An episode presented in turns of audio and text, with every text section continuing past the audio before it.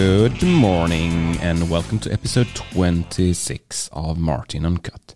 Today it's February the 4th, 2021.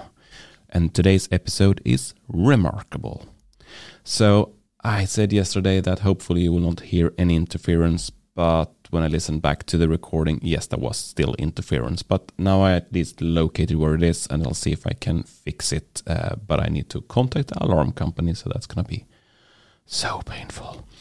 Anyway, today we're going to talk about Remarkable because I mentioned it a little bit the other day. And Remarkable, what is the Remarkable then? Yeah, it's an e-ink paper tablet. So it's a digital device that is supposed to mimic or look and feel like a paper tablet, essentially like a notebook. It's a Norwegian company that has developed this product, and they've been at it for like 3-4 years something. They released their Remarkable 2, which is the one I have. It was delivered during the weekend, so they had this pre-order schedule. So I ordered mine, I think, in May, June, July, something like that, and I got it in the beginning of November. So there was quite a lot of anticipation to get it. And I followed people around the net that has when they've got it, and they've done reviews on YouTube and so on. But I'm going to tell you a little bit more about what it actually is. It's a very thin device. It's maybe like 4 or 5 millimeters thick. So it's really, really thin to be a digital device. And if you look at it, it will resemble or remind you of a typical e-reader, like the Kindle or one of the Sony ones, but it's a little bit more clean. It's a very flat interface, and there's actually only one button, and that button is the on and off button. And you charge it using USB-C, so it's fairly modern like that.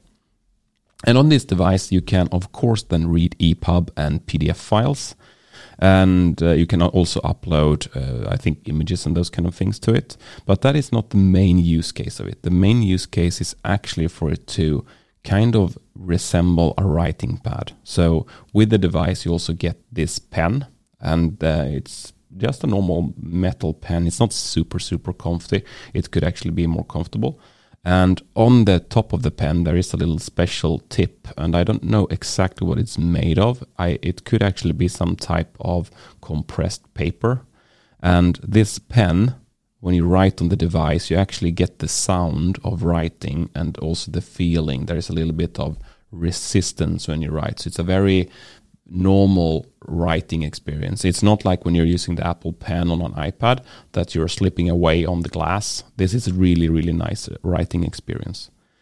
And that is what it's supposed to be. I think this is a notepad, so you can take notes on it, and that is what I'm doing, but it can also sketch, write drawings and those kind of things.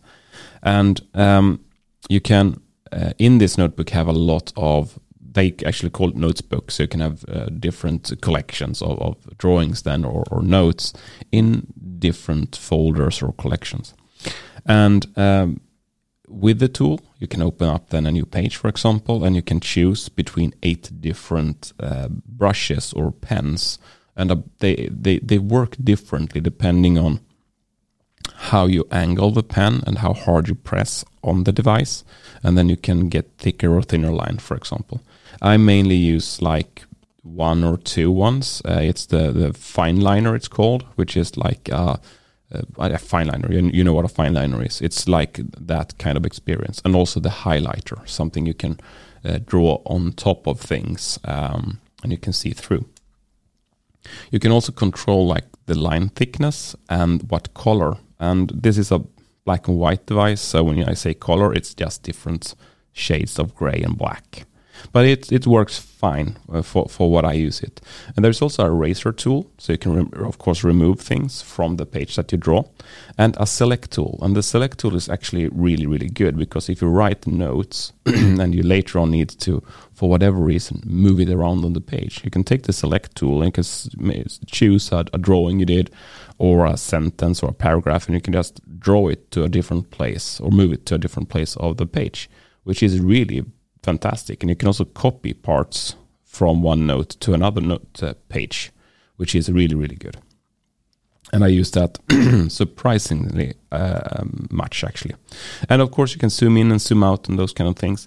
Another really good thing is that you can share. So if you write like meeting notes, you do drawings, you can share that drawing via email. So you can send the page or multiple pages from the notebook away to someone. And it can be an SVG file or a PNG or a PDF.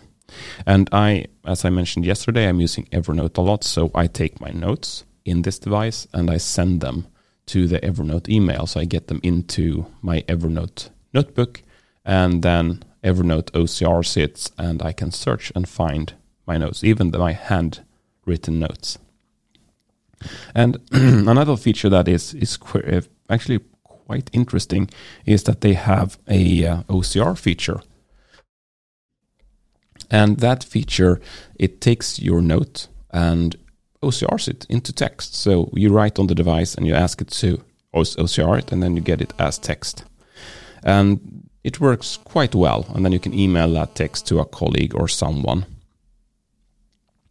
And finally, there is the Remarkable app that you can install on your phone, I think, iPad, and also on your desktop. I only have it on my desktop. I don't feel the need to have it on my phone.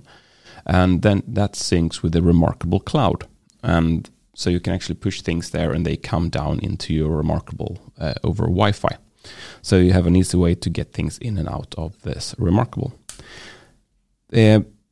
Price-wise, it's fairly expensive. I think I paid around $400, but I did paid it in Swedish, of course. But so it's pretty expensive, but I really like it. I use it every day, and I use it a lot every day. And I charge it like every second week or in the mid, so 1.5 weeks, something like that is the battery life. And when you start it up, it literally takes 2 seconds or 1 second to start up, and you can start writing. So it's really, really fast. I definitely recommend you to take a look at it. It's super good. There's a lot of videos and reviews on YouTube, and they actually do. There is fairly thorough reviews, so take a look there. And of course, if you have any questions around it, just feel free to send me an email and or comment or get in touch on one of the social medias, and I will get back to the device or describe the thing that you want to know. I hope you will have a super fantastic day today, and see you tomorrow.